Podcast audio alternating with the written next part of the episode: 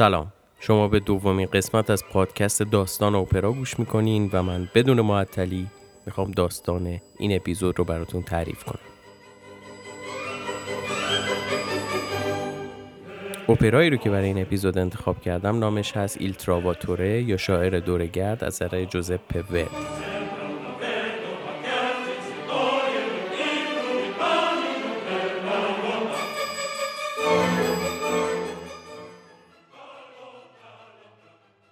اینجا زاراگوزای اسپانیاس پشت دیوارهای بلند و برج و باروهای قصر آلجافریا که نمای سنگی تیره ای داره و دور تا دوره قصر برج و بارو سر کشیده به آسمون در سکوت شب و فضای خاکستری مایل به سیاه فرمانده گارد سلطنتی آراگون به اسم کنت دیلونا عاشق ندیمه ملکه شده که اسمش هست لئونورا.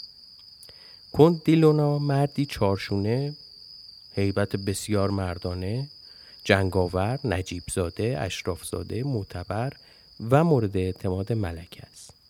لئونورا هم زنی زیبا با چهره معصوم و بسیار مهربانه که خب همیشه همراه ملک است و به اندازه کند مورد اعتماده چی از این بهتر؟ دو تا آدم از یک طبقه هر دو خوشنام هر دو معقول و هر دو مورد اعتماد حاکم.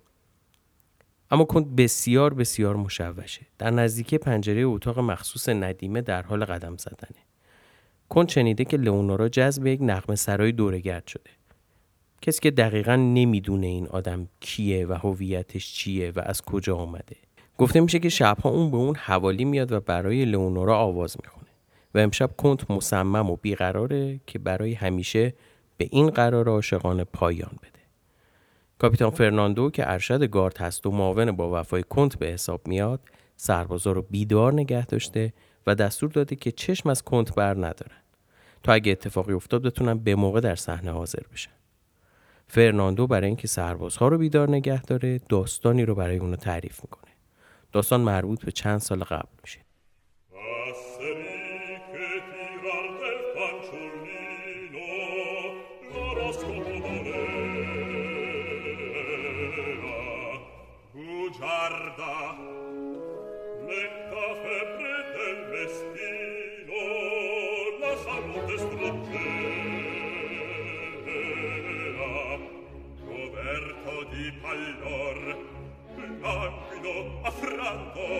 tremor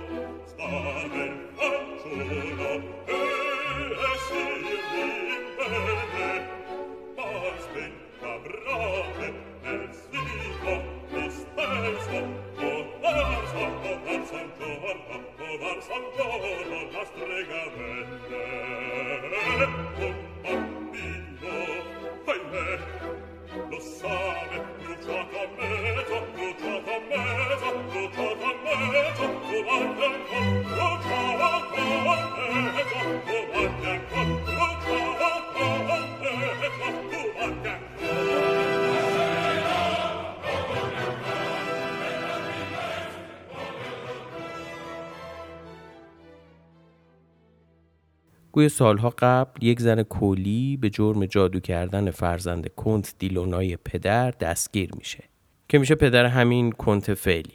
زن کولی معتقده که این اتهام اشتباها به اون زده شده و بیگناهه. فرزند کنت سخت بیمار شده و کنت پدر که آتش خشم تمام وجودش رو فرا گرفته دستور میده تا زن کولی رو زنده زنده بسوزونه. تلی از چوب و هیزم جمع میشه که یه آتیش بزرگی فراهم میشه. جمعیت دور می‌دونی که قراره تا چند لحظه دیگه تبدیل به آتشی گداخته بشه حلقه زدن. همه منتظر اجرای حکم هستن. زن کولی رو دست بسته میارن که ببندنش به تیرهای چوبی که اون وسط کار گذاشتن و در حالی که جلوی چشم انبوهی آدم داره کشون کشون به سمت مرگ میره وحشت زده به همه نگاه می‌کنه و با صدای آمیخته از خشم و ترس دخترش رو که میون جمعیت ایستاده خطاب قرار میده که انتقامش رو از کنت بگیره. اون فریاد می‌زنه و از دخترش می‌خواد که حتما انتقام این سرنوشت شوم رو از کنت بگیره. آتش افروخته میشه. هیزوما و چوبا کم کم تنشون رو به شعله آتیش میدن و فریادهای دلخراشه. کلی با صدای آتیش در هم تنیده میشه. دختر کلی که خشمگینه و داره سختترین لحظات زندگیش رو پشت سر می‌ذاره دیگه توان دیدن این صحنه رو نداره. خودش رو از میون جمعیتی که مبهوت تماشای مرگ مادرش هستن بیرون می‌کشه و دوان دوان خودش رو به داخل قصر کنت میرسونه. نمایش مرگ اونقدر برای همه جذابه که دختر کلی بدون هیچ مزاحمتی خودش رو به بالین نوزاد بیمار کنت میرسونه و اون رو میدزده. با خاموش شدن صدای زن کلی مردم کم کم از مردن اون مطمئن میشن و دور آتیش کم کم خلوت میشه. اسم دختر کولی آزوسناست. آزوسنا دو نوزاد رو در بغل داره. یکی پسر خودش و دیگری پسر کنت. اون مقابل آتیشی که چند لحظه پیش مادرش رو بلعیده و به کام مرگ کشونده ایستاده. با خشم تمام فرزند کنت رو به درون همون آتیش میندازه و ناپدید میشه. آتیش که به طور کل خاموش میشه خبر ناپدید شدن فرزند کنت آتیش دیگه ای رو روشن می‌کنه. همه جا به دنبال پسر میگردن. ادهی که مشغول جمع کردن خاکستر و بقایای آتیش بزرگ هستن در میون خاکسترها به غیر از بقایای زن کولی استخونهای سوخته یک نوزاد رو پیدا می‌کنن. خبر به گوش کنت می‌رسه و کنت که اصلا انتظار مرگ فرزندش رو نداشته از قصه فرزند دق می‌کنه. اون به پسر بزرگ خودش وصیت می‌کنه که آزو سنا رو پیدا کنه و اونو مجازات کنه. پسر پس از مرگ پدر جانشین اون میشه و لقب کنت رو از پدر به ارث می‌بره. و قسم می‌خوره که وصیت پدرش رو حتما انجام بده. حالا این کنت دیلونای داستان فرناندو فرمانده گارد سلطنتیه و دلباخته ندیمه ملکه. در قسمت دیگه ای از قصر در یکی از محوطه های باغ بزرگ قصر لئونورا ندیمه ملکه با اینس که از خدمتکاران قصر و بسیار مورد اعتماد و نزدیک به لئونورا داره از علاقش به شوالیه میگه که در مسابقات شوالیه ها شاهد دلاوری های اون بوده. این شوالیه که با اسم ویکتور توی مسابقه شرکت کرده بوده جوانی بسیار زیبا دلاور و اسرارآمیز بوده که لئونورا اون رو پیش از جنگ دیده و با شروع جنگ مدتی ناپدید شده و ازش بیخبر بوده. اما بعدا در حیبت یک شاعر دورگرد دوباره خودش رو به لئونورا نشون داده. هر شب این حوالی میاد و برای لئونورا آواز می‌خونه. همونطور که لئونورا داره به اینس این موضوع رو میگه کم کم اون محوطه رو ترک می‌کنن. بلا فاصله کنت دیلونا که بیقراره و دائم داره اون دور گشت می‌زنه خودش رو به محوطه میرسونه که تا چند لحظه پیش لئونورا اونجا بوده. توی اون تاریکی شب کنت عاشق پیشه با شنل در تاریکی ایستاده که صدای آواز شاعر دورگرد از دور میاد.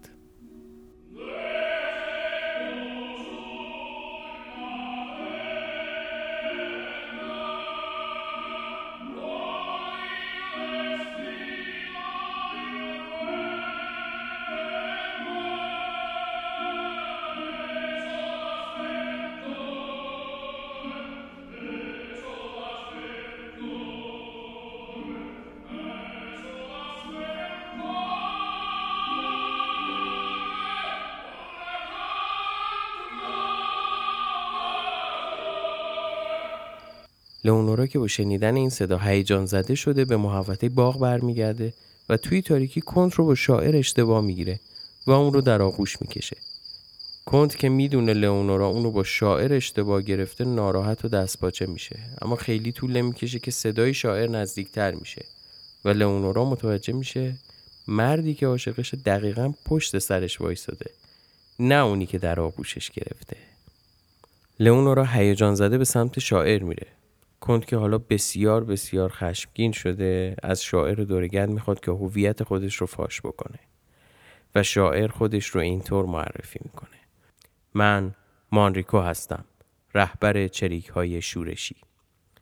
مانریکو به تنه از کنت می‌پرسه که چرا سربازهاش رو صدا نمی‌کنه تا اونو دستگیر بکنن و کنت مانریکو رو به یک دوئل دو نفره دعوت می‌کنه. مرد و مردونه. لئونا رو سعی می‌کنه دخالت کنه و اجازه نده که این اتفاق بیفته اما دوتا مرد تصمیمشون رو گرفتن و دوئل انجام میشه.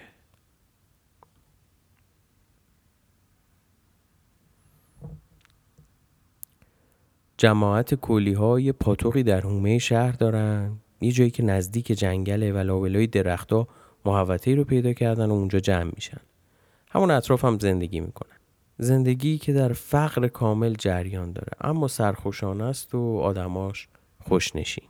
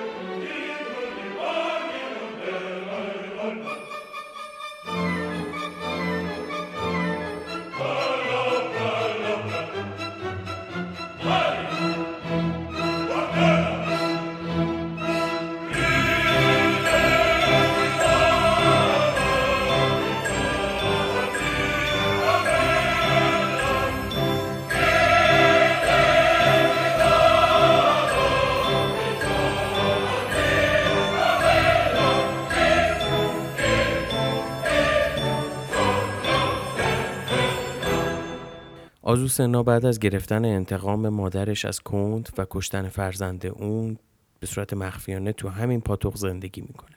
اون کمتر پیش میاد که از کمپ بیرون بزنه و به شهر بره و البته هیچ وقت هم هویت خودش رو برای کسی فاش نمی‌کنه. تعداد آدمایی که اونجا هستن فقط میشناسنش. به نظر میاد اونجا برای آزوسنا جای امنی بوده که تو تمام این سالها تونسته مخفیانه اونجا زندگی بکنه و از دست افراد کند در امان باشه. فضای پاتوق که اول خیلی شلوغ بوده حالا کم کم با رفتن کلیا خلوت و خلوت تر میشه. همین که کلیا اون محوطه رو ترک می‌کنن مانریکو وارد کمپ میشه تا مادرش رو ببینه. مادر مانریکو کسی نیست جز آزوسنا مانریکو برای مادرش تعریف می‌کنه که چطور کنت اون رو به دوئل دعوت کرده و اون تونسته کنت رو شکست بده. اون برای آزوسنا توضیح میده در حالی که کنت رو می‌تونسته از بین ببره اما نیروی عجیبی اجازه نمیده و اون کنت رو آزاد می‌کنه. آزوسنا ماریکو رو سرزنش می‌کنه که چرا کنت رو نکشته و به ماریکو یادآوری می‌کنه این نیروهای کنت بودن که توی جنگ پلیا ماریکو و متحدانش رو شکست داده بودن. ماریکو بعد از جنگ پلیا برای مدت زیادی تحت مراقبت آزوسنا بوده و اون مهربانانه از پسرش مراقبت کرده تا دوباره بتونه سرپا بشه. آزوسنا اون روز داستانی رو برای مانریکو تعریف می‌کنه و پیش خودش احتمال میده که مانریکو از دونستن این داستان هم مشوش بشه همین که فکرش به هم بریزه. اما مانریکو تغییری در رفتارش پیدا نمیشه و فقط به داستان مادرش گوش میده.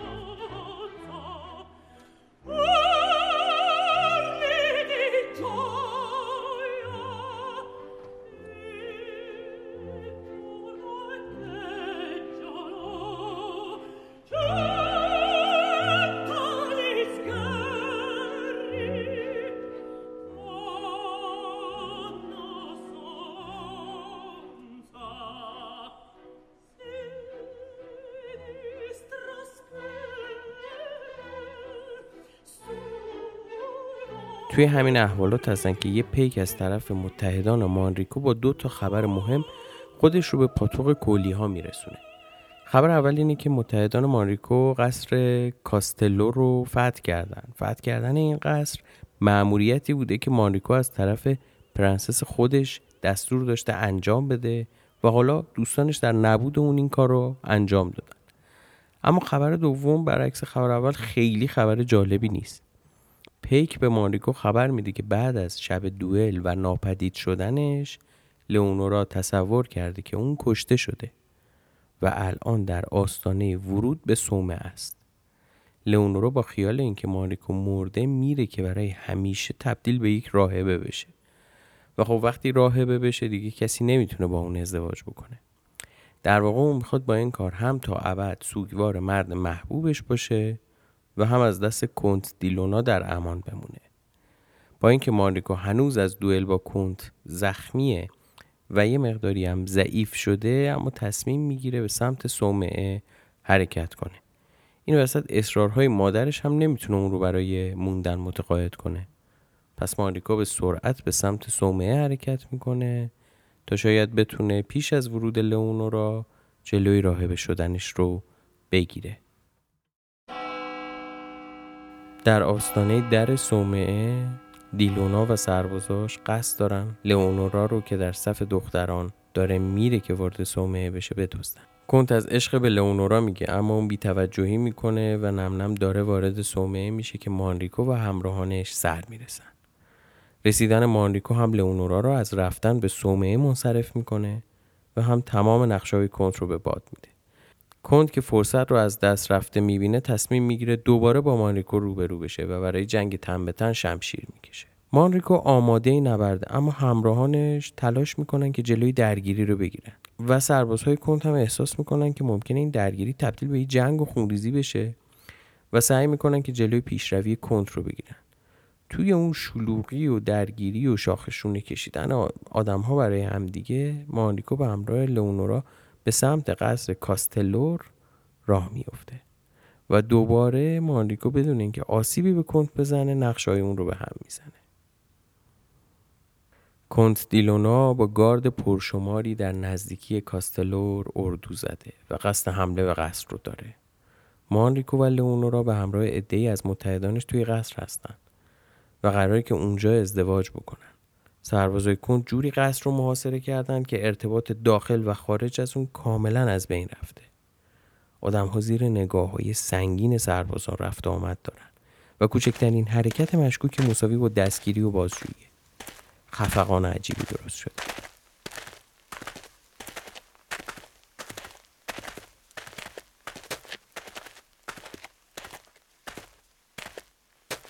آزو سنایی نگران خودش رو به نزدیکی قصر رسونده. از پیش چشم سربازها گذشته اما با شنیدن نام کنت عکس هایی نشون داده که سربازها رو به خودش مشکوک کرده. این وسط فرناندو که همیشه مورد اعتماد کنت بوده و همه چیز رو در مورد آزو سنا و مادرش می‌دونسته اون رو شناسایی می‌کنه. به سربازها دستور میده تا قاتل برادر کنتیلونا رو دستگیر کنن آزوسنا فریاد زنان پسرش رو از پشت دیوارهای قصد صدا می‌کنه و التماس می‌کنه که به کمکش بیاد و اونو نجات بده. همین موقع مانریکو و لئونورا در یکی از اتاقای قصر دارن آماده میشن که مراسم ازدواجشون رو به جا بیارن. لئونورا از شرایط بیرون قصر قدری وحشت زده است. وقتی تعداد نفرات داخل قصر رو با سربازان کندیلونو مقایسه می‌کنه این وحشت بیشتر هم میشه. بیرون قصر کند که متوجه دستگیری آزوسنا و نسبت اون با مانریکو شده تصمیم می‌گیره تا از اون به عنوان یه تومه استفاده کنه و مانریکو رو از قصر بکشه بیرون. اون می‌خواد همون کاری رو بکنه که روزی پدرش با مادر آزوسنا کرده. به دستور کند تلی بزرگ از هیزم فراهم میشه و سربازها آزوسنا رو دست بسته به میون هیزم ها می‌برن.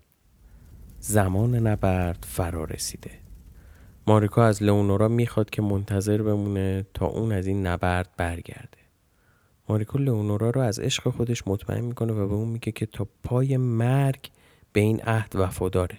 خبر دستگیری آزوسنا که می‌رسه ماریکو مستحصل میشه و تصمیم می‌گیره با همین نفرات کم به جنگ کند بره. ترس دیگه به لئونورا غلبه کرده و اون از هوش میره.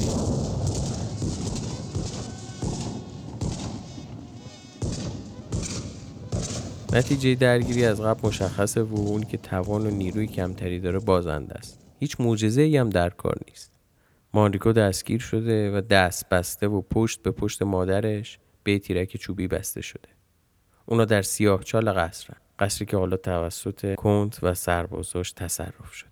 مانریکو و آزوسنا در انتظار اعدام هستند. آزوسنا وحشت زده است و صورتش دقیقا شبیه صورت مادرش در آخرین لحظات زندگی شده. مانریکو اما آرومتره و به روزهایی فکر می‌کنه که آزادانه و شاد در کوهستان خواهد. اون برای آرامش آزوسنا شروع می‌کنه به آواز خوندن و آزوسنا به خواب میره.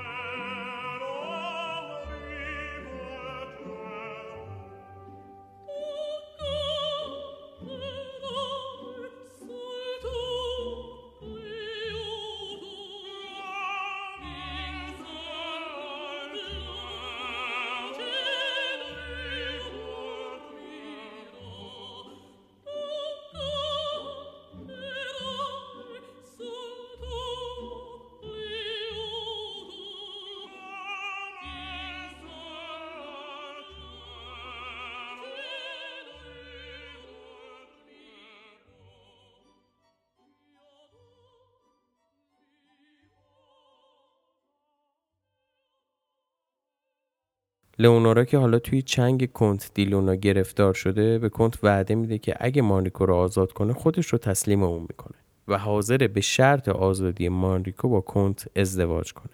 کنت که حالا همه چیز به نفش شده شرط رو میپذیره. اما لئونورا سمی رو در داخل انگشتر خودش مخفی کرده که این سم ذره ذره اثر می‌کنه. اون بیش از معامله با کنت سم رو خورده و حالا می‌خواد تا دیر نشده خبر آزادی مانریکو رو بهش بده. در حالی که لئونورا با عجله به سمت سیاهچال میره زمان هم با عجله بیشتری داره سپری میشه و لئونورا با هر قدم به مرگ نزدیکتر میشه. نگهبانا در سلول مانیکو رو باز می‌کنن و لئونورا به مانیکو می‌رسه و بهش خبر میده که اون دیگه آزاده و باید زودتر اونجا رو ترک بکنه. مانیکو که نمی‌دونه اون بیرون چه خبره از لئونورا می‌خواد که همراهش بیاد اما وقتی ممانعت لئونورا رو می‌بینه به اون مشکوک میشه و بهش اتهام خیانت می‌زنه. سم کم کم داره اثر می‌کنه. لئونورا که متوجه شده دیگه زمانی نداره حقیقت رو به مانریکو میگه و بیحال در آغوش مانریکو میفته لئونورا آخرین کلمات رو بر زبون میاره و به مانریکو میگه که ترجیح میده با اون بمیره تا اینکه بخواد با کس دیگه ازدواج کنه. کند که پشت در سلول ایستاده این جمله ها رو میشنوه و دستور میده مانریکو رو همین الان اعدام کنه. لئونورا آخرین نفس رو در آغوش مانریکو کشیده و برای همیشه رفته. سربازها با سر و صدای زیاد میان که مانریکو رو از سلول ببرن بیرون و همونجا توی سیاهچال اعدامش بکنن. وقتی مانریکو رو دارن به زور از سلول می‌برن بیرون آزوسنا از خواب میپره. مانریکو جایی بیرون از سلول اما نزدیکی مادرش اعدام میشه. آزوسنا وحشت زده فریاد می‌زنه و مادر خودش رو خطاب قرار میده که انتقام اون رو گرفته. اون برمیگرده و رو به کنت میگه که مانریکو برادر تو بود.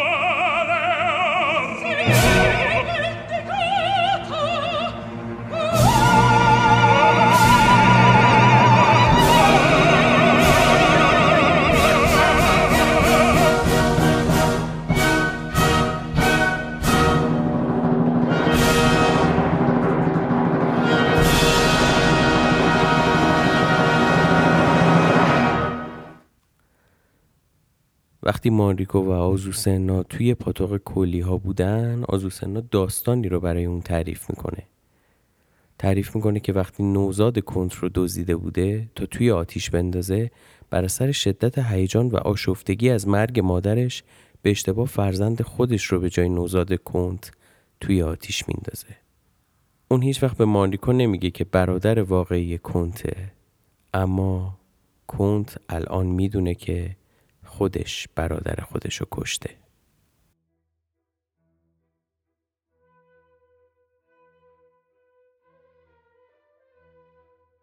التراواتوره یا شاعر دورگرد رو جوزپه وردی بر اساس نمایشنامه‌ای به اسم التراوادور از آنتونیو گوتیرز اسپانیایی نوشته.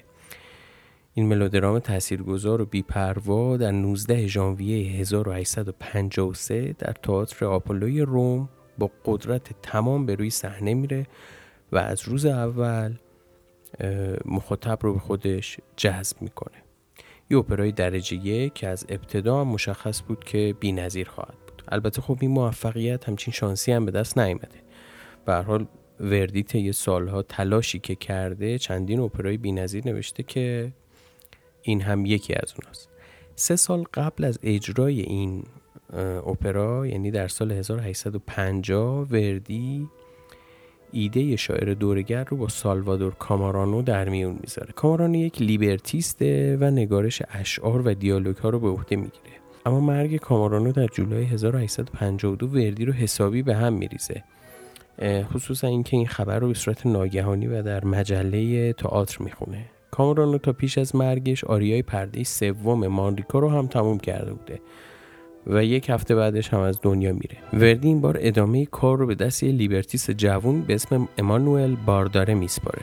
بارداره تغییراتی توی حضور شخصیت ها میده که در نتیجه اون آزو سنا و لئونورا که شخصیت های زن داستان هستن بیشتر به چشم میاد وردی هم البته خیلی به اینکه مانریکو قهرمان اصلی این داستان باشه اعتقادی نداره و مایل بوده اصلا تغییر نام صورت بگیره در این اپرا که به دلایل این اتفاق نمیافته.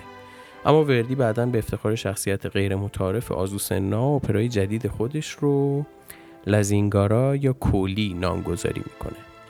Il Trovatore دومین اپرا از سه‌گانه مشهور وردیه و آریاهای بسیار معروفی داره. نظیر همین آریایی که الان زیر صدای من داره نسخه instrumental یا بدون کلامش پخش میشه. به اسم Stride la vampa. خوانندگان مشهوری مثل مارلین هورن و جسی نورمن اجرای خیلی خوبی از این آریا داشتن و البته از افراد مشهور دیگری که این اپرا رو خوندن می‌تونیم به ماریا کالاس در نقش لئونورا و لوچانو پاواروتی در نقش مارلیکو یاد کنیم که نسخه های صوتی و تصویریش هم موجوده.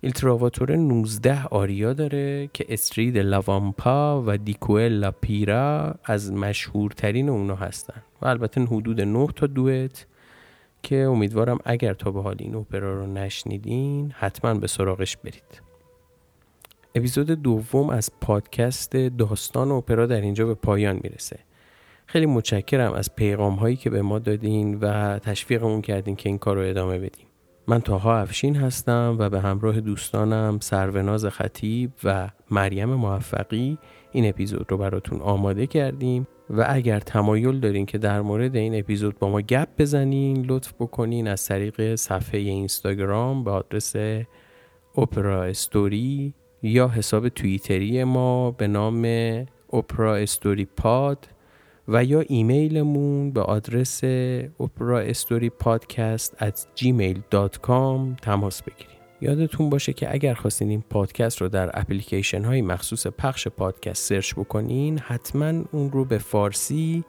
و با دو کلمه داستان اپرا یا اپرا سرچ بکنین که زودتر به نتیجه برسیم امیدوارم که به زودی دوباره پیشتون برگردیم. خدا نگهدار.